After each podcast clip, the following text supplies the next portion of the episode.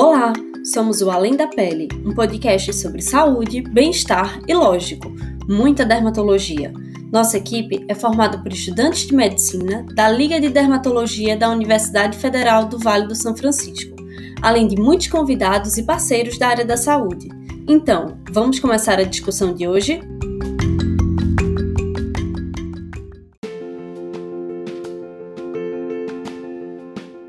Olá pessoal, aqui quem fala é Cleus Andrade. No episódio de hoje vamos falar sobre proteção solar, os tipos de protetores, radiações e muitas outras curiosidades.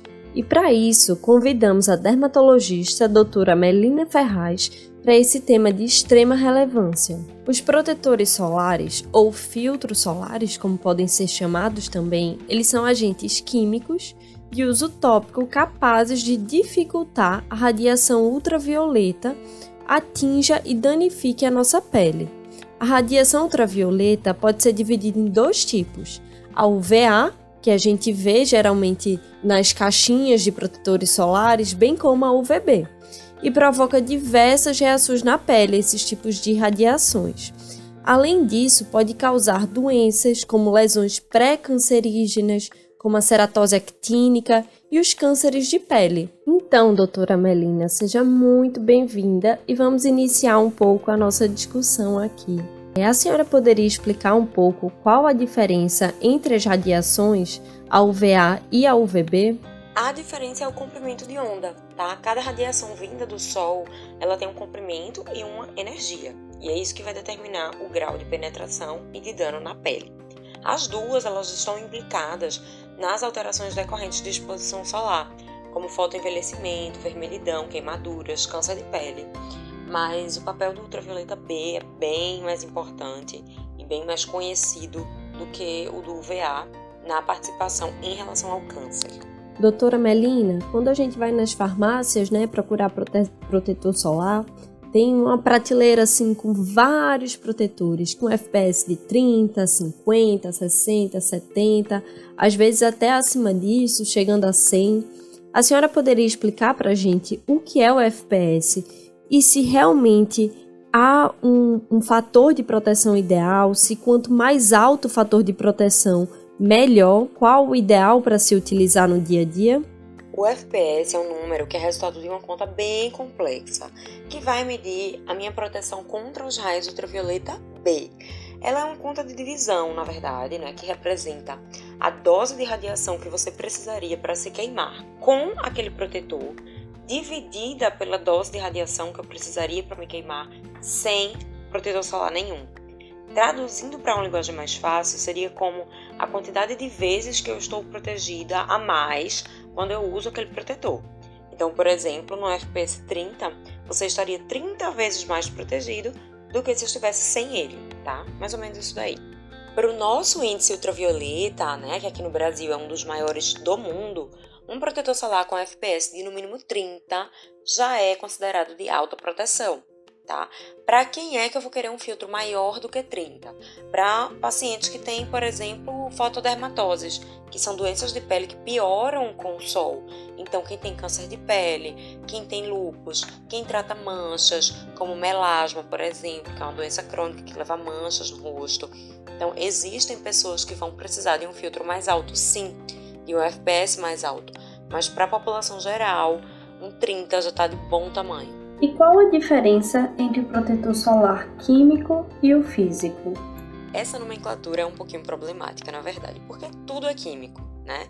Então eu prefiro uma outra nomenclatura, que é a que divide entre os filtros orgânicos, que seriam os químicos, e os inorgânicos, que seriam os físicos. E os inorgânicos, eles têm esse nome porque eles são derivados minerais, certo? E como é que esses filtros atuam? Os inorgânicos, eles atuam refletindo a radiação ultravioleta. Então, ele não deixa a pele pegar essa radiação, ele reflete ela. Os orgânicos ou químicos, eles atuam absorvendo essa radiação e transformando em outra coisa, como calor, por exemplo.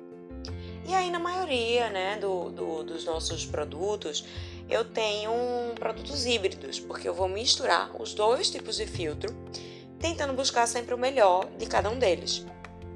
Porque, por exemplo, se eu for fazer um protetor 100% mineral, é muito complicada, vai ficar muito complicada a minha parte cosmética, tá? É um filtro que vai brilhar mais na minha pele, que vai dar mais o aspecto esbranquiçado. Já os filtros orgânicos ou químicos, eles tendem a sensibilizar mais, ou seja, dá mais alergia, mais irritação. Então, os filtros, os protetores solares, né, eles tentam mesclar esses filtros para conseguir o melhor possível para cada tipo de pele. Por isso que isso deve ser escolhido individualmente para cada pessoa. Mas a diferença principal seria essa. E como é feito esse uso? Qual a quantidade que eu devo aplicar? Se eu devo ficar reaplicando ao longo do dia? Então, tem algumas maneiras para a gente conseguir chegar na quantidade correta, tá? Uma delas é você aplicar a quantidade habitual que você aplica e repeti-la em mais uma camada, tá? Existe a outra regrinha que é a regra dos três dedos, onde você aplica o protetor ao longo dos três dedos da mão, tá? E teria uma quantidade correta. Para rosto, pescoço e cabeça, considerando é, caso a pessoa seja calva, aí a medida seria uma colher de chá como recomenda a SBD, que é a Sociedade Brasileira de Dermatologia.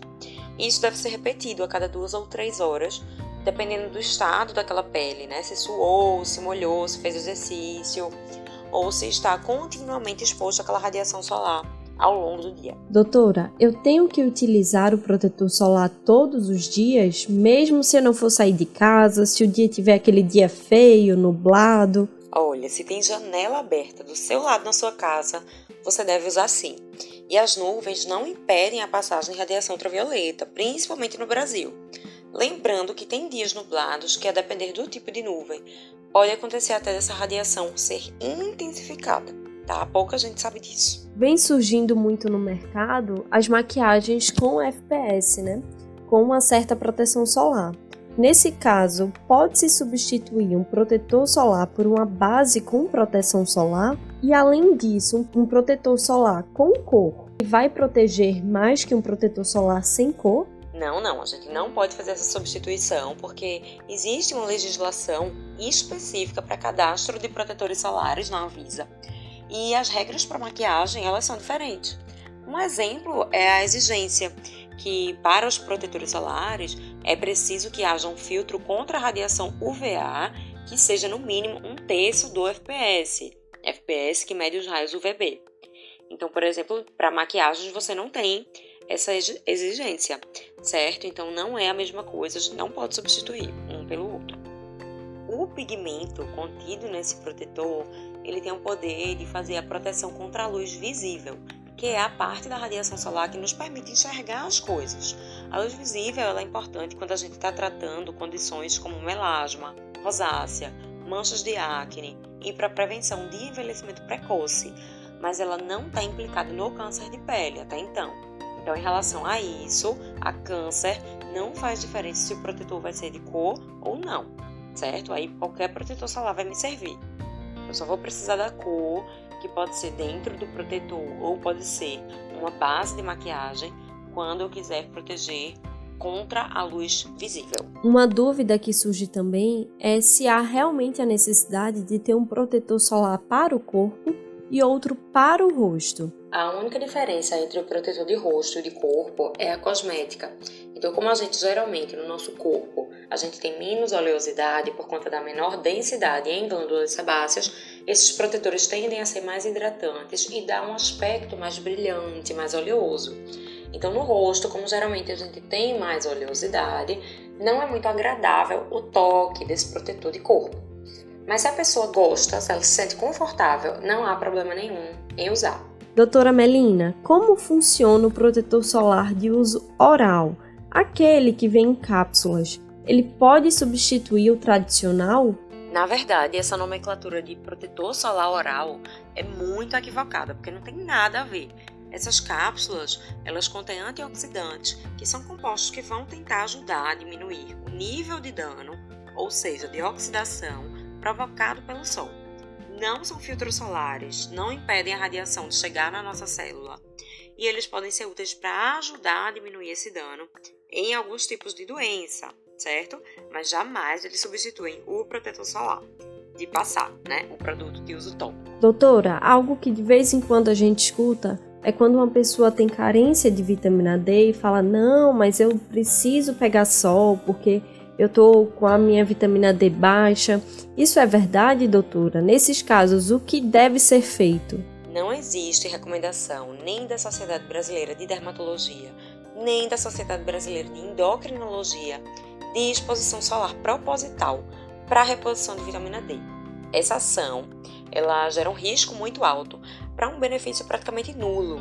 E nós temos estudos já mostrando que a produção de vitamina D ela pode ser atingida nas atividades diárias, como estender roupa, levar lixo para fora, atravessar a rua, mesmo usando protetor solar, tá? Porque as nossas condições de vida real de aplicação de protetor solar nos permitem a síntese de vitamina D, sem prejuízo nenhum. Tem se visto uma onda, né, nesses últimos tempos, contra o uso de protetor solar nas redes sociais. Eu queria saber qual a mensagem que a senhora deixa para esse público. É, realmente a gente teve essa moda, né? Mas não há motivo nenhum para isso, não existe razão. Nós temos uma agência regulatória que é muito forte, altamente respeitada em todo o mundo, que sempre atualiza as regulamentações em cosméticos à medida que a ciência evolui. Então, se o produto está em circulação, se tem registro na Anvisa, não há motivos para ter medo. Nós não temos nenhum estudo bem conduzido em humanos com uso de protetor solar nas condições de vida real mostrando algum malefício. Isso não existe. Então, compartilhar desinformação nesse sentido é muito perigoso, principalmente num país em que o câncer de pele é o câncer mais comum em homens e mulheres e causa mais de 400 mil internações por ano, né? Causa uma morbidade e uma mortalidade imensas. Então, não há justificativa para isso.